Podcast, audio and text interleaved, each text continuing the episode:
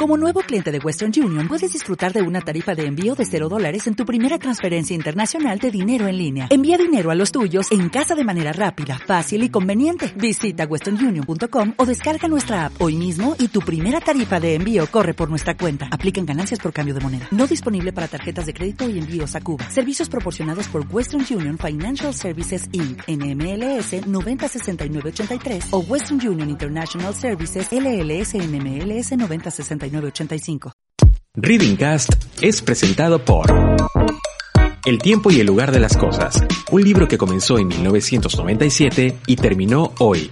Encuéntralo en amazon.com y readingdigital.com barra books en su versión inglés y español. Reading.com, una revista con un poco acerca de muchas cosas.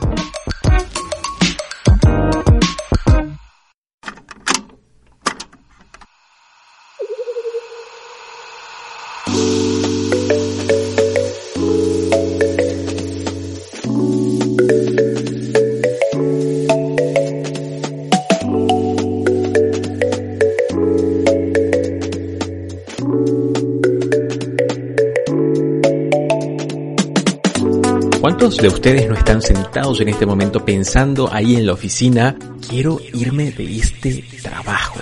Quiero emprender mi propio negocio. Quiero capitalizar mis talentos. Quiero una nueva vida.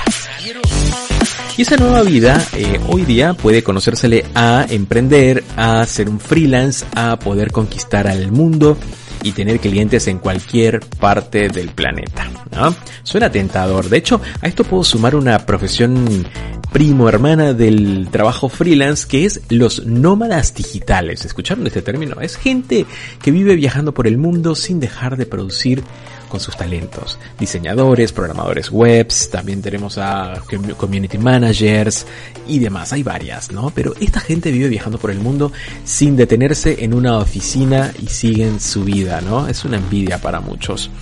Bueno, hoy quiero que empecemos a reflexionar sobre esto, ¿no? ¿Cómo es el trabajo freelance? ¿Cuáles son las oportunidades que nos esperan fuera de nuestra comodidad del hogar o de la oficina donde estamos?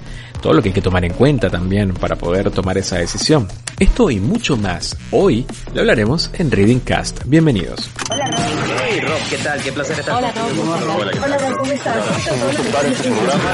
Hola, ¿qué tal Rob? De una audiencia como la que tú tienes.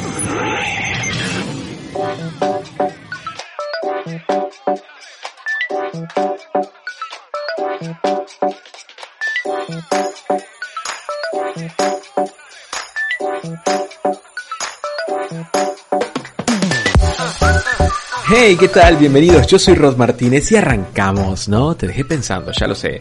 Esto de ser freelance suena muy bien, de hecho, eh, no me gusta decir gracias al COVID, ¿no? O gracias a la cuarentena, pero bueno, lamentablemente debo decirlo, gracias al COVID, gracias a la cuarentena, muchos de ustedes que no tenían idea que existía esta modalidad, la conocieron, eh, relacionándola con el home office, pero el home office te, te, te hizo entender que hasta desde tu casa puedes seguir haciendo lo que venías haciendo, ¿no? En la oficina con la cara de tu jefa que no soportas o de tu jefe o de tu compañero, te, hizo entender algo, ¿no? Hizo un clic. Y ese clic se llama el trabajo independiente, el trabajo freelance. Eh, hoy vamos a hablar sobre esto y mucho más con un invitado, por supuesto, en el podcast. Vamos a hablar con José Zurita. Él es diseñador estratégico, es estudiante de la Universidad UNAUAC eh, de México, está especializado en negocios y marketing. Tiene un diplomado en formación emprendedora y es fundador y CEO de Entrepify, consultora dedicada a ayudar a emprendedores a que tengan éxito en sus proyectos y que cumplan sus sueños, es decir, vivir de su pasión, que es algo que hemos hablado en este podcast desde hace mucho tiempo. Él también es conductor de Entrepicast, que es un podcast dedicado al mundo del emprendimiento, donde cada semana pues eh, tiene conversaciones interesantes con gente como yo, porque estuve participando en un episodio de su podcast y hoy lo hemos invitado acá a nuestra casa, a Reading Cast, para hablar sobre este tema que nos une y por el cual nos hemos juntado para filosofar, ¿no? Hola José, bienvenido a Reading Cast. Hola Rob, muchas gracias por invitarme. Yo encantado de tenerte porque si bien para quienes están escuchando esta conversación, los oyentes de Reading Cast, eh, puede sonar como que vamos a comenzar a hablar sobre un tema nuevo, resulta que esta es la continuación de una interesantísima conversación que eh, sostuvimos José y yo en su podcast, en Entrepicast, que los invito por supuesto a que lo busquen en las diferentes plataformas de streaming. Si están escuchando en Spotify, pues nada más eh, terminan de escuchar esto y van al buscador y escriben Entrepicast y ahí van a tener la lista de episodios y entre ellos estoy yo, donde hablamos con José sobre el mercado freelance, ¿no? Cómo escalar en el mercado freelance. Así que nada, continuamos esta interesante charla, José, para quienes nos siguen desde tu podcast. Bueno, ahora vamos a compartir con ellos otra visión. ¿Qué te parece? Ah, me parece perfecto.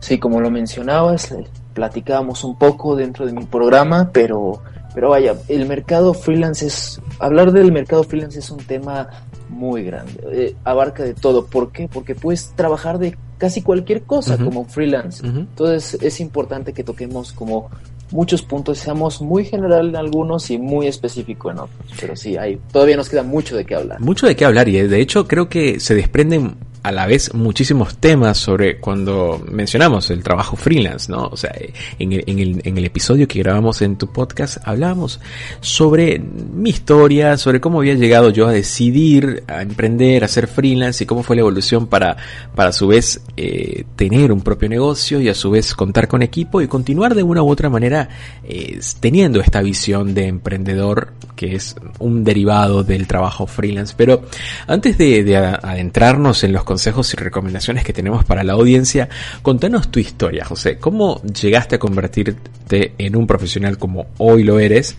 ¿Cómo fue ese proceso y ese viaje? A ver. Pues vaya, ¿por dónde empezar? Sí, sí, siempre es difícil esta pregunta. Vos me la hiciste a mí y es bastante difícil de contestar.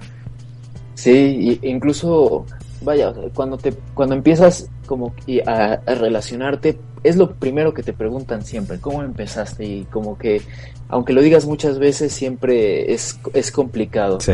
Pero bueno, eh, pues yo desde siempre he tenido las inquietudes eh, de emprender, siempre eh, he como que querido yo tener mis propios proyectos.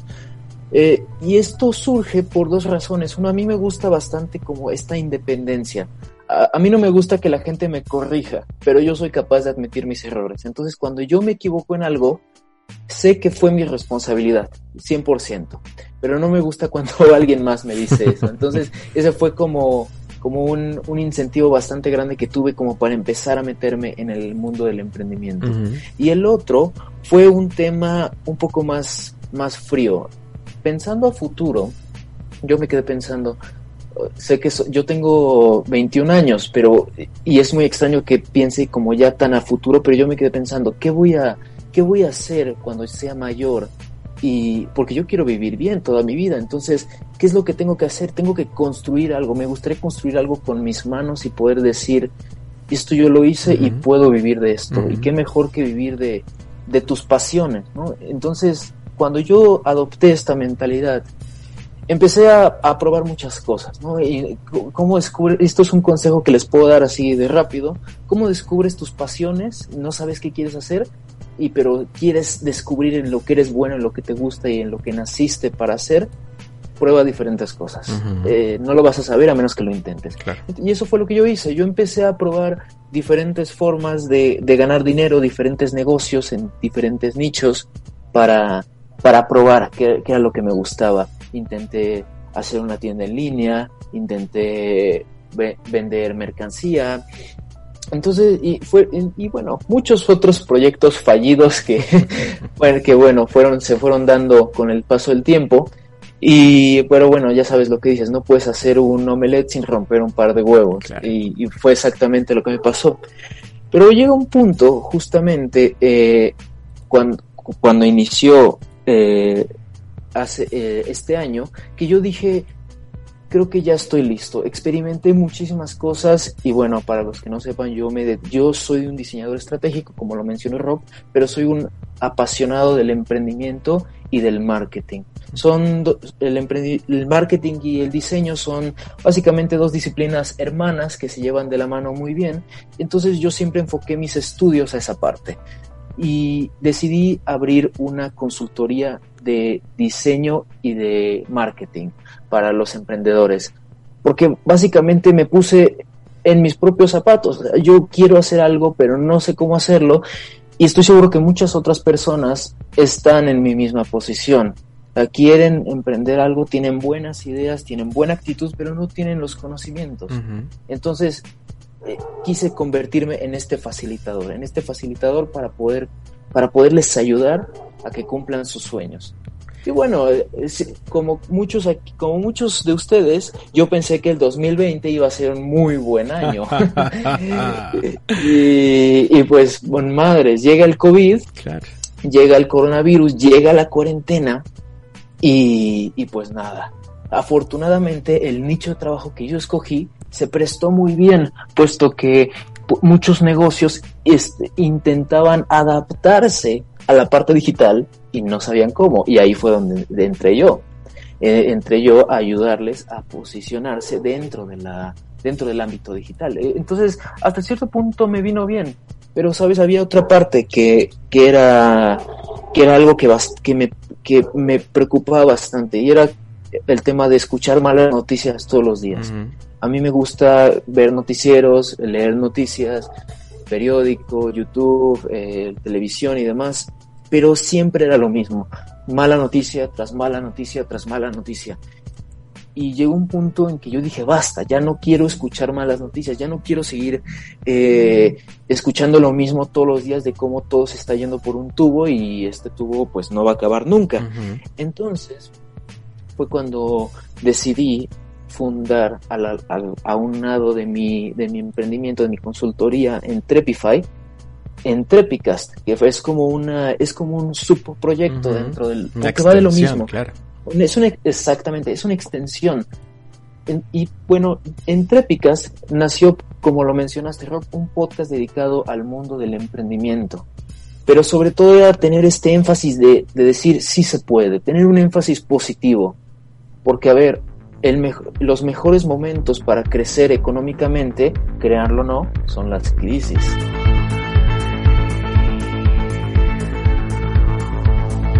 Readingcast es el podcast de reading.com, una multiplataforma de contenidos con notas de interés escritas por autores de toda Hispanoamérica. Visítala ahora mientras escuchas este episodio. Continuamos.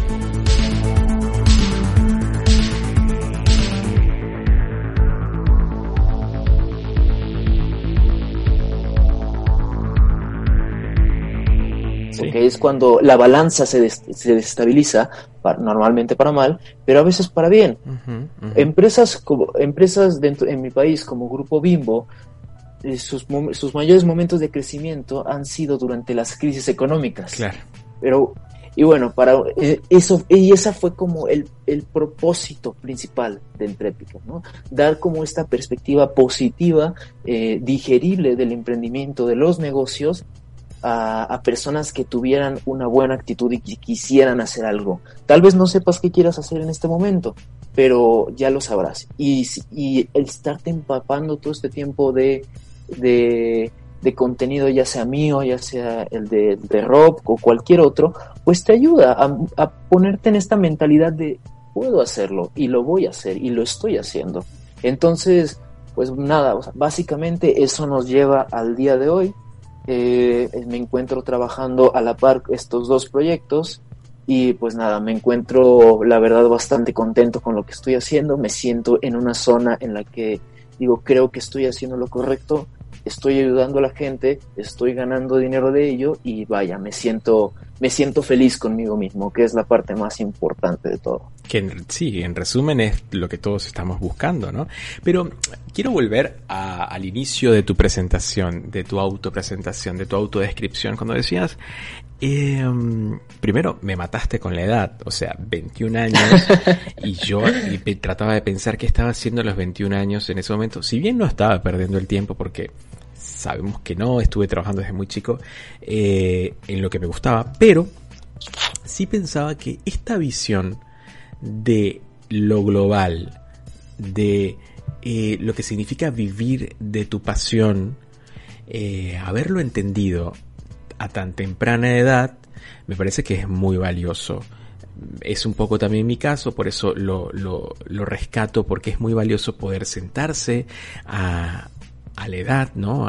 Puede ser 21, 20, 18, 17, 16, pero que haya habido un despertar tan eh, temprano, digamos, es una garantía de que si se mantiene vas a lograr grandes cosas en un corto plazo, ¿no? Como a veces existen estas listas súper increíbles en las que uno ve y dice 30 millonarios eh, menores de 30 años, por poner un ejemplo, ¿no? O grandes empresarios menores de 30 años.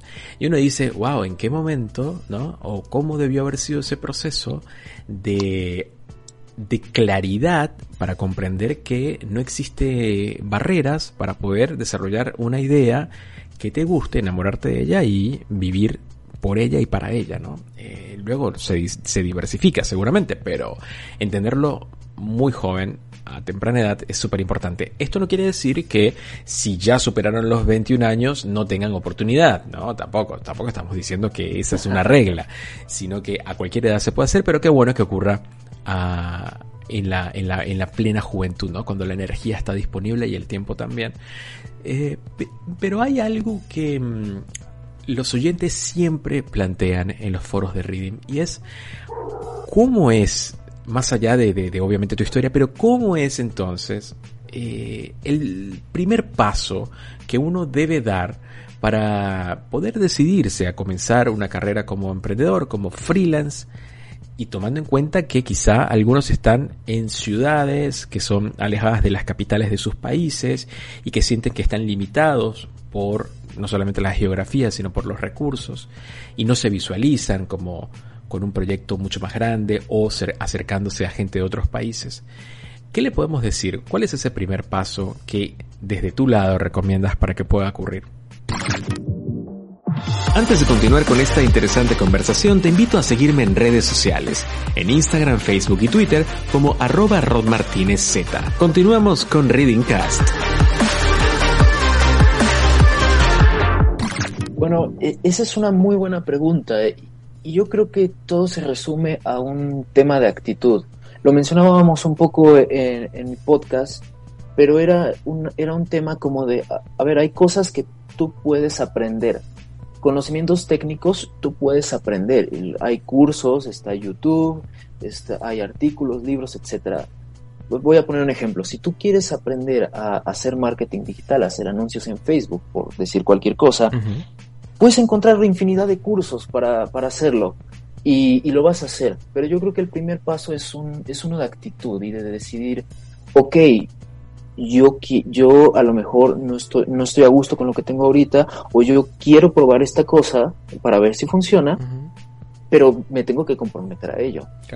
Parece sencillo decirlo, y sé que suena muy trillado, pero, pero es, es la verdad. Hay veces en que, y me ha pasado, eh, que, te, que quieres hacer algo, pero realmente como que no te apasiona, no, no, te, no te das como el tiempo y la energía suficiente para hacerlo, y lo terminas dejando a los tres días por cualquier cosa. Y, eso está bien, es, normal. Eso, por lo general, no sé si estás de acuerdo, pero yo siento que eso ocurre cuando nos estamos obligando a hacer cosas que vemos en otros y nos parece genial lo que hacen o porque creemos que están ganando mucho dinero con eso. Entonces creemos que ese puede ser también nuestro huevo de oro eh, y entonces queremos hacerlo, pero en definitiva no se identifica con nuestros valores o con nuestras ganas y nuestra creatividad para desarrollarlo. Entonces terminamos abandonando porque de cierta manera no hay una conexión real, genuina, ¿no? Con, con eso que estamos viendo en el otro. Esto lo digo casualmente porque las profesiones relacionadas al freelance y al emprendedurismo hoy día están muy definidas o, o muy relacionadas con todo el trabajo de diseño gráfico, de mentorías, de marketing digital, de diseño web. Entonces, a veces el diseñador gráfico dice, uy, conozco a un diseñador web que tiene un montón de clientes en Estados Unidos y yo estoy acá diseñando flyers para negocios locales y yo debería aprender a programar, pero realmente no me gusta programar. Entonces, pero bueno, nada, ahí es donde está el dinero y lo vas a abandonar eso lo vas a abandonar. O sea, lo más probable es que te pase eso que está diciendo José, o sea, lo vas a dejar atrás. Pero sí, perdón, decías, José. No, no te preocupes, es un complemento perfecto. Y justo esa era lo que iba. y, nos pasa mucho. Eh, cuando tú estás viendo a, a, un, a un youtuber, a un mentor eh, digital, un mentor online, que te está diciendo cómo hacer las cosas, a lo mejor tomaste un curso suyo y demás, y, eh, y lo ves y, y, ves que él está teniendo éxito, en lugar de emocionarte por eso, porque tú vas a tener ese mismo éxito, te deprimes porque tú no lo tienes en este momento. Y, y, eso pasa en todos lados. Y bueno, a ver, en mi presentación hace un momento, yo les conté las cosas bonitas, las cosas de las que estoy orgulloso, pero fue, para llegar a ese punto fueron muchísimas trabas, muchísimos errores que, que, que, bueno, me templaron el carácter para saber a dónde, dónde quiero estar. y, y, eso la gente no lo cuenta. Entonces tienes que tener muy en claro que en sea freelance o sea lo que sea, vas a fracasar, vas a, te vas a equivocar, vas a desperdiciar tiempo y dinero y eso está bien, es parte del proceso de aprendizaje. ¿no? Entonces, me preguntabas cuál sería el primer paso, es, y eso sería, te contesté, el tener una buena actitud y un compromiso ante, ante ser, un, ser un freelance, convertirte en un freelance. Y, este, y un segundo paso sería darte cuenta de que te vas a equivocar. Y cuando te equivoques, no te des por vencido, no te desanimes, es normal es normal y esa gente que, que tiene éxito, que date cuenta que esa gente que tiene éxito actualmente tiene una pila de fracasos detrás de él o de ella. sin duda. Solemos contar lo que es el resultado de nuestro proceso. Pero el proceso es lo que dice José y es lo que desde mi lado considero que es mucho más rico, más nutritivo conocer cómo fue que llegamos hasta el lugar en el que estamos. Porque esto de hablar del fracaso, de hablar de, de las derrotas, pareciera tabú, ¿no? Entre la sociedad, ¿no? En los mortales que estamos hoy día tratando de hacer algo con nuestras vidas. Pero realmente cuando nos acercamos a gente realmente exitosa, te cuentan primero cómo la cagaron. O sea, es así. Porque como ya hoy han capitalizado su modelo de negocio, sus ideas, hablar de lo que los llevó, o sea, de, de, hasta el lugar en el que están ahora, es abarcar el proceso y el proceso estuvo plagado de todos estos campos minados que decía José. O sea, le fue bien, le fue mal, algunas ideas funcionaron, otras no, otras los estafaron, otras qué sé yo, otras se las robaron, otras sucedieron cosas que en definitiva van aportándole como la vida misma, no solamente en el mundo de los negocios, sino también los fracasos amorosos, los fracasos de nuestra relación de familia, nuestros fracasos con las amistades, de una u otra manera nos forjan a nosotros como personas. Lo mismo ocurre con los negocios, los fracasos en los negocios o las ideas no eh, materializadas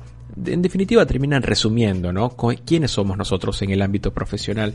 Así que eso que dice José está buenísimo. Ahora, hoy nosotros queremos compartir con ustedes una serie de tips y recomendaciones, como les decía antes, para que puedan lograr una carrera freelance exitosa, que puedan escalar en el mercado freelance que la pandemia, ¿no? El coronavirus a nivel mundial nos puso en la cara, ¿no? Nos dijo, existe un mundo más allá de las cuatro paredes en las que estamos y ahí hay a su vez clientes que pueden ayudarte a seguir creciendo como profesional.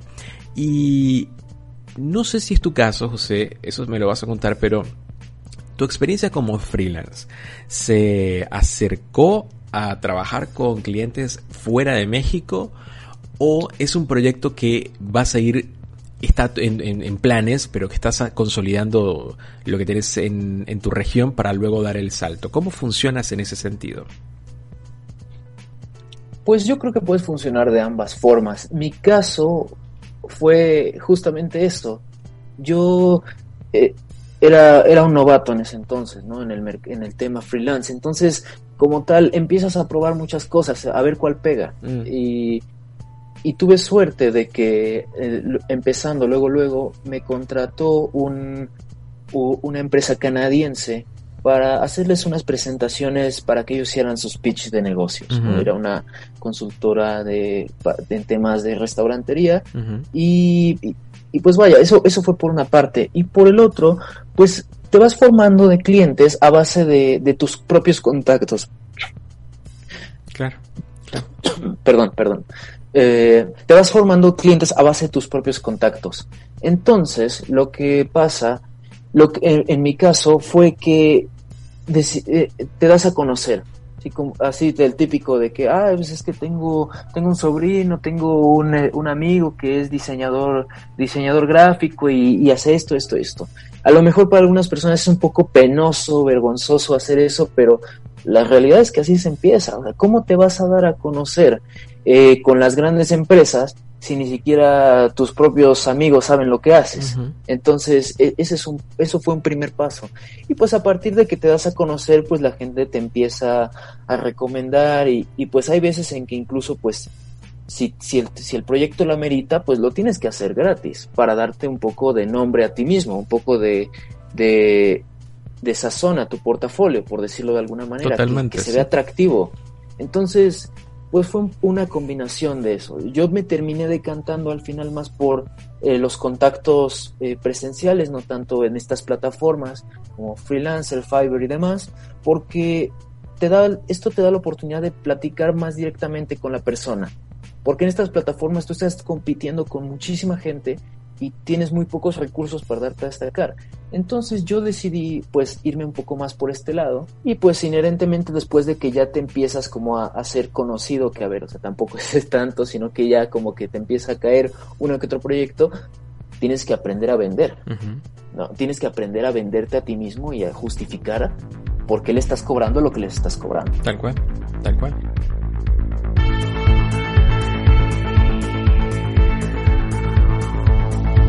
Readingcast es el podcast de reading.com, una multiplataforma de contenidos con notas de interés escritas por autores de toda Hispanoamérica. Visítala ahora mientras escuchas este episodio. Continuamos.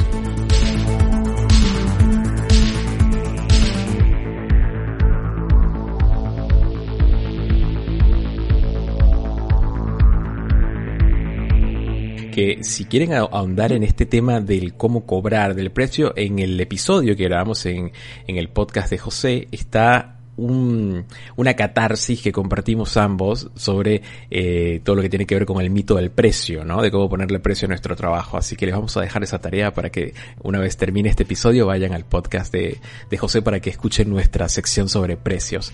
Pero hay eh, profesionales que nos están escuchando y quizá dirán, bueno, no sé si mi carrera eh, o mi profesión o lo que yo sé hacer da para que eh, empiece una carrera como freelance y me venda al exterior. Pero antes de reflexionar sobre eso, yo quería sumar algo que decía José, que me parece muy valioso y comparto muchísimo y me parece que, estamos en la misma sintonía. Hay mucho profesional en mi entorno que se dedica a lo mismo que yo y que es marketing digital, creación de contenidos y demás, que su principal misión es venderse a través de plataformas como las que mencionó José, que de hecho si quieren conocer cuáles son estas plataformas pioneras, tengo un video en mi canal de YouTube que habla sobre cuatro plataformas que yo personalmente recomiendo para que empiecen a postularse por proyectos. Eh, les dejo la descripción, el link en la descripción del podcast para que lo vayan a ver, pero hay una, una sensación que tuve luego de intentarlo y de trabajar, es que lo que dice José, el, el, trato persona a persona en una localidad, ya sea en tu mismo país, te da otra perspectiva de lo que puedes seguir logrando con ese cliente. A ver, yo les cuento, estoy en Argentina y la mayoría de mis clientes están en la capital, en Buenos Aires, pero de un tiempo para acá, hablaré tres años, cuatro años para acá, muchas empresas del interior del país empezaron a contactarme para que les ofreciera nada, planes y servicios en sí de mi agencia. Yo te puedo decir hoy día que ha sido las mejores experiencias de trabajo con clientes que he tenido. Clientes de mi propio país, eh, del interior del país, que están más abiertos a hacer diversas cosas, no solamente una, sino que además a eso voy Tener un cliente en tu localidad te da la posibilidad de que puedas no solamente ofrecerle un servicio, sino un serv servicios complementarios que me gusta llamar, más allá de un fee, sino servicios complementarios que en definitiva eh, son bastante redituables para nosotros los emprendedores.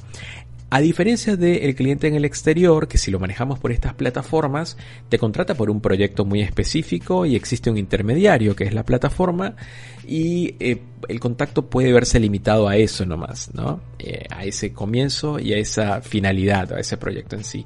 Mientras que trabajar con negocios locales te da un poco más de apertura para ver una continuidad que sea mucho más nutritiva. Eh, me parece que ese desde mi lado ha sido un poco la experiencia. Esto no quiere decir que no está bueno, porque sí lo está, tener tus clientes locales y a su vez generar ingresos extra con clientes en el exterior, ya sea por proyecto o lo que sea, porque en definitiva todo ingreso cuando somos emprendedores es bienvenido, ¿no? ¿Es así? Sí, eh, estás en lo correcto, Rob. Justamente, pero justamente es encontrar ese balance, si a ti te acomoda, es, es algo ideal. Y, pero vaya, yo como lo mencionaba, yo en lo personal, como tú, prefiero el contacto humano, porque te, te da una, te da, le da una continuidad al proceso. Porque como tú lo mencionabas, cuando tú estás en estas plataformas te contratan por un proyecto muy específico y seamos honestos, el empleador consigue, se va por el más barato, porque no le interesa, porque no tiene razones para que le interese. Pero cuando tú estás platicando con un cliente uno a uno, pues ya te conoce un poco más como persona, confía un poco más en ti y si va a necesitar una segunda cosa, un segundo, tercer, cuarto proyecto, ya se va a ir contigo o por lo menos va a considerar trabajar contigo. y como lo dices, es una relación más rica en, la cual los dos ganan y, y pues nada, tú adquieres más experiencia, aunque sea con un mismo cliente, pero de diferentes proyectos. Y eso siempre es bienvenido. Tal cual, tal cual.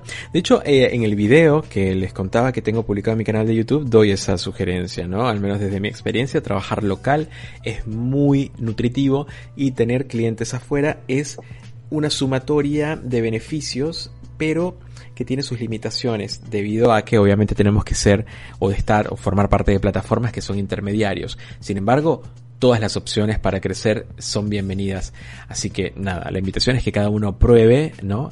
cuál es el método que mejor le conviene. Por, por, hay gente que se maneja muy bien solamente en lo digital y no se le da para nada tener una conversación y una reunión en persona con un cliente. Eso puede ocurrir como también ocurre lo, contrario, ¿no? De que, como decimos José y yo, para nosotros es mucho más nutritivo sentarnos con un cliente, hablar, a filosofar de la vida, a, compartir conocimiento cara a cara, o al menos eh, cuando, cuando se pueda, obviamente, volver a las reuniones en persona, se podrá hacer. Y, y no se nos da tanto estar conectados todo el día trabajando a su vez en el dispositivo, en el computador y demás para seguir con reuniones online. Es decir, hay métodos para todos. Así que nada, la idea es que ustedes elijan el que mejor les conviene. Bueno, vamos a hacer una pausa y al regreso vamos a seguir un poco desmenuzando todo este tema de cómo escalar en el mercado freelance asociado esto a los emprendedores, por supuesto. Eh, hay varios ítems que me gustaría que, conversáramos con, con nuestros oyentes. Cuando yo me decido hacer freelance, ¿qué es lo, primero que yo debería saber en cuanto a que, en cuanto a, por ejemplo, temas legales? o tema eh, de documentación que debo tener para arrancar. ¿Existe algunos documentos que debo tener en cuenta? ¿Existe alguna información que debo leer antes de lanzarme al mercado freelance? Contratos, eh, facturación, esto cómo es, ¿no? Y también, ¿cómo se hace? Yo tengo la respuesta para esto, pero quiero escucharla de José más que todo.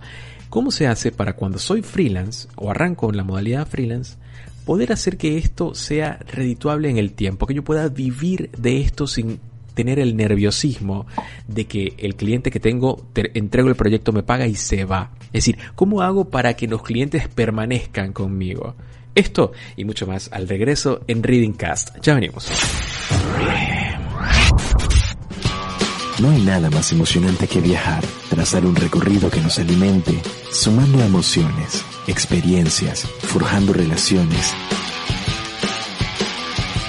excitando al espíritu para componer conocimiento en forma de melodías que se escuchen alto, que toque cada fibra, que te haga sentir, reír, llorar, emocionar.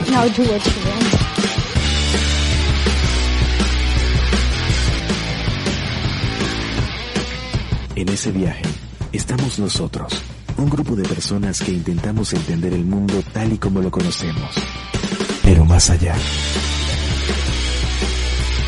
Bienvenidos a un todo. Bienvenidos a reading.com. Somos más que una generación.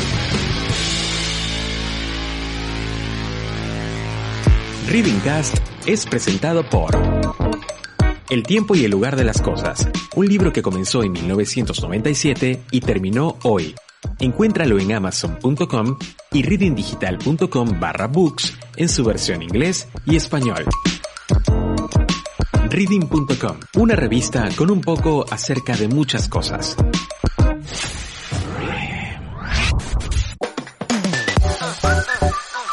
Bien, estamos de vuelta con mucho más en Reading Cast. Yo soy Rod Martínez y estamos teniendo una conversación muy interesante sobre cómo escalar en el mercado freelance con mi invitado de este episodio. Él es José Zurita, él es diseñador estratégico, también es eh, especialista en negocios y marketing, tiene un diplomado en formación emprendedora y es el fundador y director de Entrepify, una consultora dedicada a ayudar a emprendedores que tengan éxito, para que tengan éxito en sus proyectos y cumplan sus sueños. Además es conductor del podcast Entrepicast, al cual pues les invito a que busquen en cualquiera de las plataformas de contenido streaming para que escuchen los episodios de José y también la entrevista que me hizo también para hablar sobre este tema, porque esta es una continuación de lo que estuvimos hablando en ese episodio con José.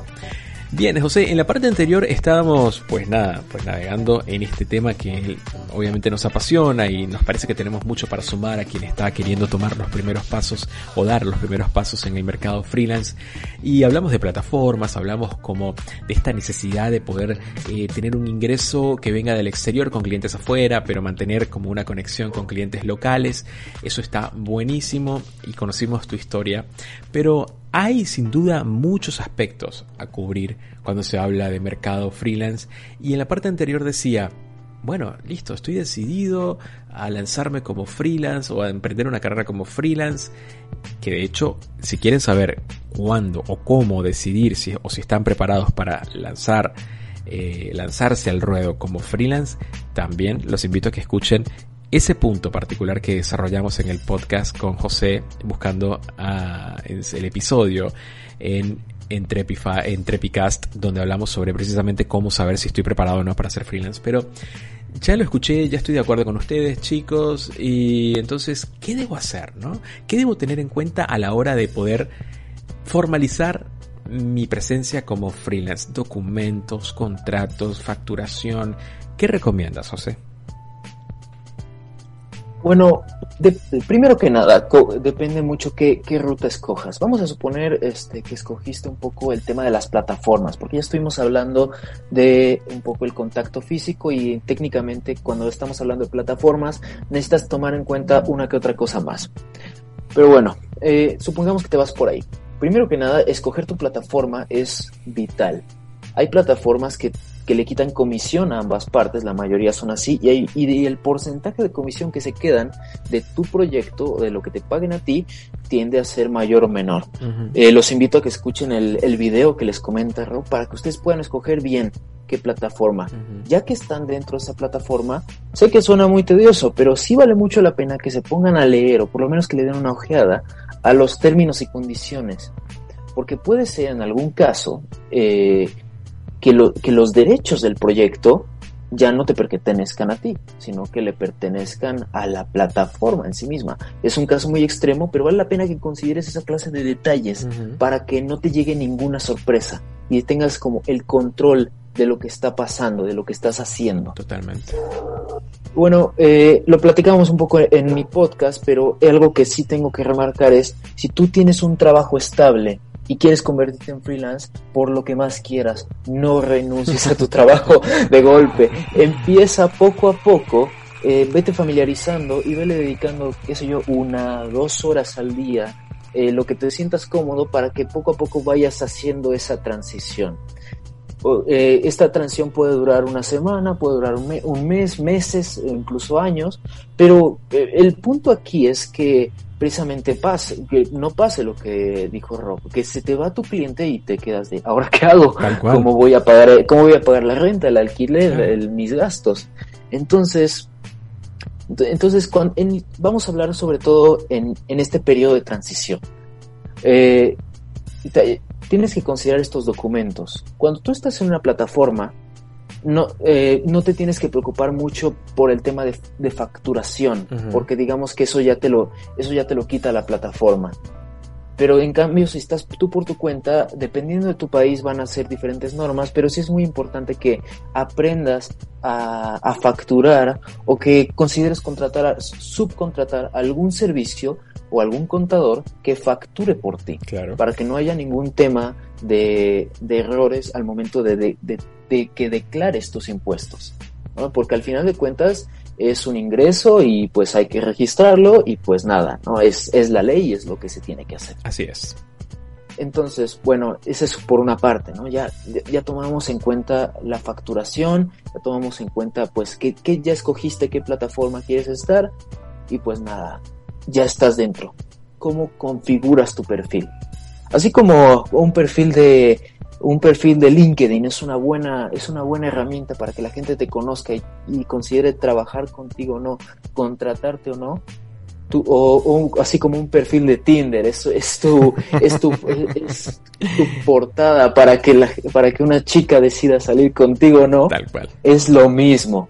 Le tienes que dedicar una cantidad de tiempo lo suficiente, no importa si son horas, días, pero que quede pulcro tu perfil, que quede perfecto lo más que pueda, que tengas una buena foto, una buena redacción en tu, en tu bio, en tu información, que sea un perfil atractivo, o sea, que, que, que lo veas y tú digas, si yo estuviera, si yo tuviera que comprarle a esta persona, lo haría. No tiene que ser, porque es tu carta de presentación, ¿no? Entonces, creo que ese es un aspecto muy importante. Cuida muy bien tu foto, no te vayas a poner la foto que te tomaste cuando fuiste de fiesta de fin de semana, tómate una foto profesional que se vea tu cara. Eh, la, la, biografía, pues debe ser, debe ser un poco que refleje tu personalidad, pero que demuestre compromiso, ¿no? O sea, ¿qué te gustaría que a ti te, cómo te gustaría que a ti fuera eh, la persona con la que estás trabajando. Uh -huh. A mí me gusta, a mí en lo personal me gustaría que una persona con la que yo trabaje sea comprometida, sea dedicada y que yo no le tenga que estar diciendo todo el tiempo qué tiene que hacer. Totalmente. Que yo lo contrato por algo y, y, y lo hace y ya, punto. No, no tengo que estar sobre él. Cosas como esas es lo que tiene que transmitir tu perfil. Antes de continuar con esta interesante conversación, te invito a seguirme en redes sociales, en Instagram, Facebook y Twitter como arroba rodmartinezz. Continuamos con Reading Cast. Y eso, y eso es algo que tienes que transmitir tú como persona, porque si se dan cuenta, así como lo manejemos como un perfil en una plataforma, también aplica eh, como contigo como persona.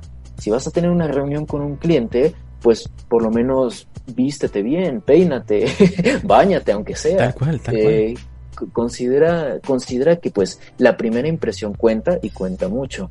Ya cuando tú tienes eso dominado, pues se va haciendo más fácil con el tiempo, se va haciendo una costumbre y ya ni siquiera lo piensas, ¿no? Entonces, creo que esos son son aspectos muy básicos. Eh, quizá algunos piensan que ni siquiera tendría que mencionarlos, pero nos pasa a todos. A mí me pasó y que cosas como esas tuve que aprenderlas a la mala, literalmente. Sí, igual estaba a punto de decir lo mismo, como alguno puede pensar que está de más que estemos diciendo que nos tenemos que eh, alistar o duchar o peinar, ¿no? Pero creo que el freelance que quiere dar los primeros pasos, ¿no?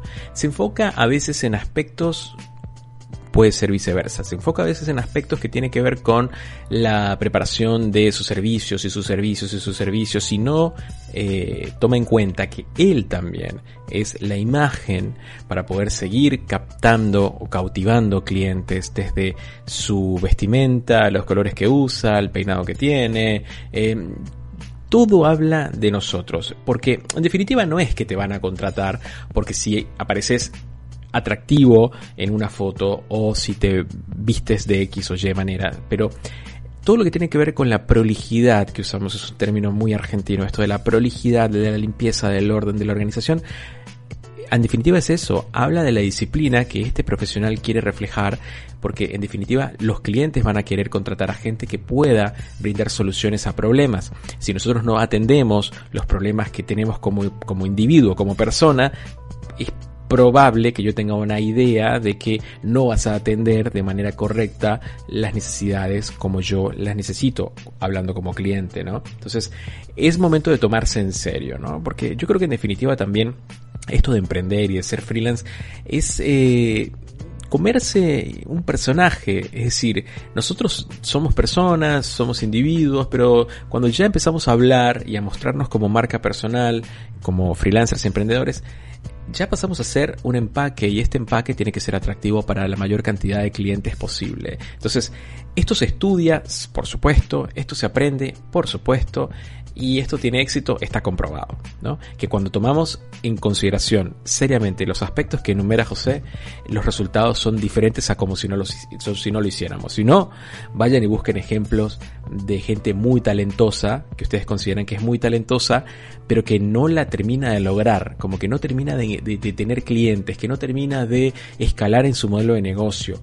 Hay algo dentro de su estructura de contenido y visual y de escritura y de todo lo que tiene que ver con los aspectos a considerar que mencionó José, que no lo está tomando en serio. O sea, y eso se refleja y el cliente lo nota y el cliente se asusta y prefiere buscar a otro que sí lo cumpla. Entonces, eso es un aspecto muy importante y no, no, no creo que estén de más, aunque seguramente alguno va a ver eh, que diga que sí, que está de más a veces mencionar esas cosas. Yo creo que no. Pero en definitiva, para eso estamos, ¿no? Para compartir ambas visiones.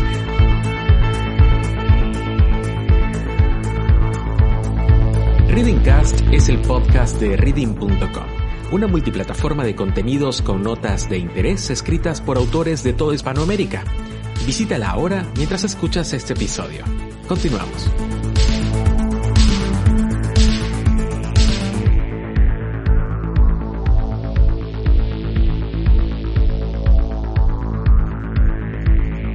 Yo le quería sumar a lo que José nos contaba, que si bien eh, ser y tomar la decisión de ser un freelance dentro de una plataforma como las que hemos mencionado, eh, ya ellos se encargan de cierta parte, como la mencionó José, que es el tema de contrato, tema facturación, tema de intermediarios. Tema de cobros, acá yo quiero hacer un paréntesis y yo siempre recomiendo Payoneer, que es una compañía que yo tengo el honor de representar en Conosur en Argentina, que tiene convenio con la mayoría de las plataformas de comercio en línea y a su vez de plataformas de marketplace en el que les va a permitir a ustedes eh, ahorrarse un montón de procesos para poder acceder a los fondos una vez que han culminado el proyecto para su cliente. Payoneer les brinda soluciones para que la puedan asociar como medio de cobro en estas plataformas y tener acceso al dinero generado por los proyectos a través de una tarjeta de débito prepagada Mastercard en el que van a poder usar en comercios que acepten la red Mastercard, que también pueden hacer extracciones en cajeros automáticos y van a poder eh, hacer todo lo que hacen con una tarjeta de débito, bueno, en su país y en cualquier otro país lo van a poder hacer con Payoneer. Este punto es muy importante porque si bien yo decía, bueno, aspectos a tener en cuenta eh, legales, bueno, contrato, lo decíamos, lo soluciona eh, las plataformas. Pero si estamos fuera de la plataforma, está bueno que ustedes puedan investigar sobre cómo generar o tener a la mano un contrato que les permita establecer una relación formal con su cliente. Existen muchos modelos en, Internet que pueden reescribir, de hecho, pero les da un aval y los protege de muchas maneras para que su trabajo pueda ser eh, estable con este cliente y, puedan hacer valer sus derechos y obviamente el cliente para con ustedes también. Otra cosa es el tema de los pagos, por eso lo decía lo de Payoneer, si están en las plataformas Payoneer les ayuda. Si tienen clientes locales, bueno, obviamente tener una cuenta de banco, obviamente tener la posibilidad de generar una factura para tu cliente puedes empezar quizá no emitiendo factura como muchos lo hacen en sus, inicios. Pero bueno, yo lo decía esto a una amiga que brindaba servicio de fotografía, ella me decía que no le quería emitir facturas a sus clientes cuando le pagaban por el servicio. Yo le decía, va a llegar un momento en que un cliente te lo va a pedir y va a quedar muy mal en que, le digas, no, yo no emito factura. Entonces ya hay otro escalón que tenés que empezar a dar una vez que ya emprendiste un negocio darle una formalidad a tu negocio es importantísimo si quieres seguir escalando, ¿no? Si no eh, quieres escalar, pues bueno, te vas a perder de clientes mucho más grandes que sí van a necesitar esta factura, por ejemplo. Y tener siempre la asesoría, como lo decía José, de un contador y un abogado es importante, ¿no? Para poder estar siempre protegidos a la hora de que nuestro trabajo necesite capitalizarse, necesitamos cobrar, necesitamos cumplir con nuestras responsabilidades tributarias. Eso es un punto que a mí me parece que está bueno que lo tengan en cuenta desde ahora para que no nos tome por sorpresa en el camino. Es así. José, eh, la verdad que ha sido una charla súper interesante. Me encantó poder compartir la visión que, que, tienes desde México sobre el trabajo freelance y cómo abarcar, digamos, todo lo que se puede hacer cuando decidimos emprender una carrera como esta, que tiene sus altibajos, pero sin duda cuando sentimos que es lo que debemos hacer, el tiempo nos da la razón y terminamos viviendo de lo que nos gusta, ¿no? Así que te quiero agradecer por tu tiempo, la verdad que ha sido una colaboración entre ambos podcasts muy, muy nutritiva y esperamos que se repita siempre. Claro que sí. Eh, ahora sí que si se quedaron con alguna duda o quieren que platiquemos acerca de otro tema, por supuesto lo podemos retomar y yo encantado. Muchas gracias por invitarme, Rob. Gracias, José. José ha, cerrado con algo que a mí me parece que le da pues eh, la llave para abrir una puerta a algo que puede ser muy interesante. Si les ha gustado esta colaboración, esta conversación entre ambos, siéntanse libres, como dice José, de proponer temas que podamos orientarles para que puedan seguir desarrollando su carrera como emprendedores y freelance en un mundo que está pues repleto de talento eh, siempre van a poder encontrar un espacio para conseguir clientes, para capitalizar sus ideas y nosotros con gusto podemos transmitir todo lo que sabemos hasta el momento para que puedan lograrlo de una manera mucho más rápida. Así que bueno, nada, les quiero agradecer por habernos escuchado y estuvimos conversando con José Zurita, quien es diseñador estratégico, es especialista en negocios y marketing, eh, cuenta con un diplomado en formación emprendedora y es fundador de Entrepify, una consultora dedicada a ayudarlos a ustedes, emprendedores, a que tengan éxito en sus proyectos y que puedan cumplir sus sueños. Además es conductor de un podcast muy interesante llamado Entrepicast, que los invito a que lo busquen en las diversas plataformas de contenido streaming para que lo escuchen de estas conversaciones inspiradoras que sostiene con gente de todas partes. Así que bueno, yo soy Rod Martínez, los dejo con esto. Manténganse siempre en el camino del emprendedor y cualquier contenido que tengan para compartir con nosotros en Readingcast, acá estaremos. Chao, chao, hasta la próxima.